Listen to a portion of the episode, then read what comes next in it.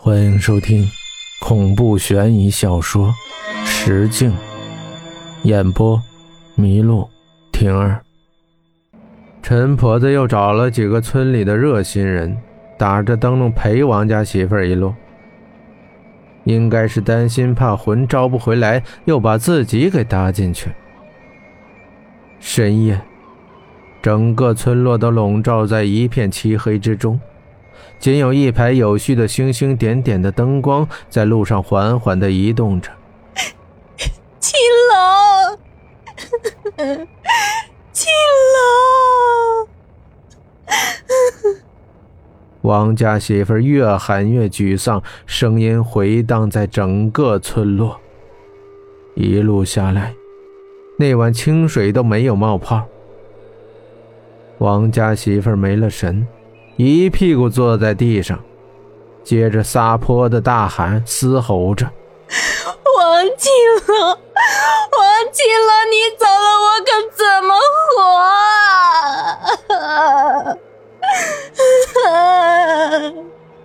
那场面真是让人可怜。哎，会不会是因为我们没有去那里呀？忽然有人开口。是葛家二小子，他指了指那边的坟头。呼啸而过的寒风使得坟头显得格外阴冷。王家媳妇听了这话，那袖子抹了抹眼角的泪水，对着村里人说：“前头是坟头子，大家伙要是不愿意去，那就散了吧。我要去把我家青龙找回来。”大伙这么一听，心里的确犯了嘀咕：这可是大晚上啊，去坟头子那转圈可不太吉利。有两个胆小的，几番说辞就回家了；剩下的也不知谁吆喝了声：“我们人多，还打着灯笼，怕什么？”剩下的人听着说的有理，便壮着胆子跟着王家媳妇往坟头走去。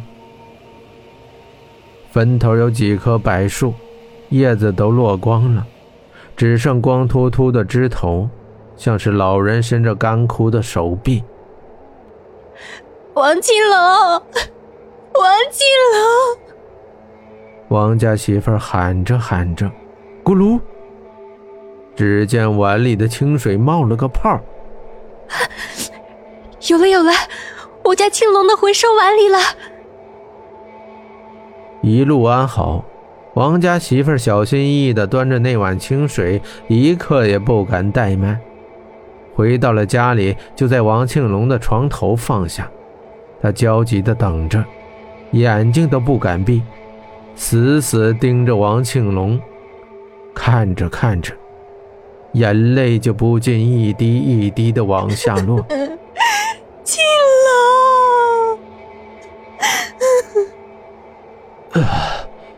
二丫，床上之人传来微弱的轻唤。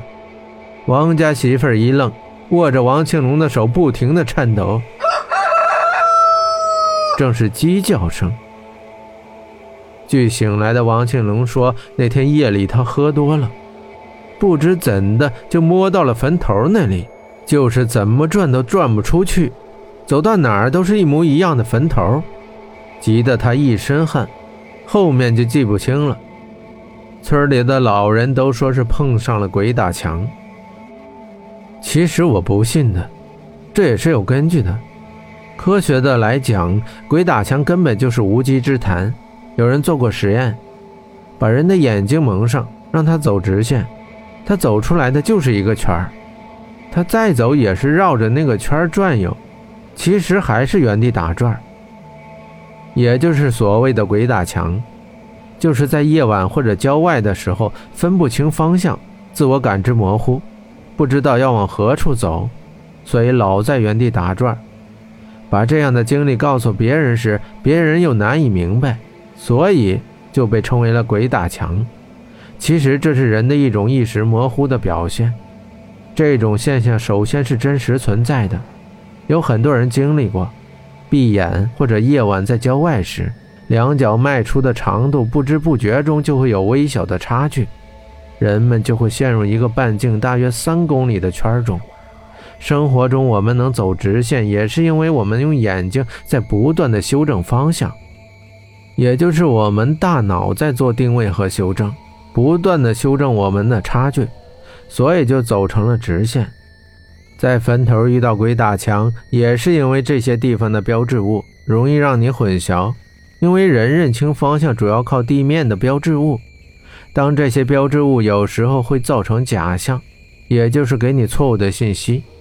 这样，你觉得自己仍有方向感，其实也已经迷路了。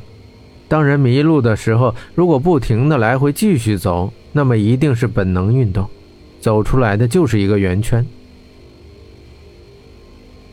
对于鬼打墙的解决方法，可以通过北极星来辨认。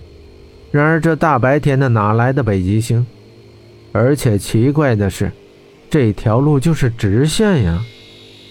难不成我离开了一个学期，这石板路修成了弧形？这可能性不大呀。我只能睁大眼睛，集中精神看看破绽在哪里。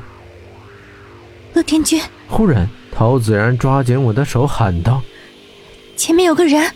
我定睛一看，好像还真有一个模糊的黑影，而且好像离我们越来越近。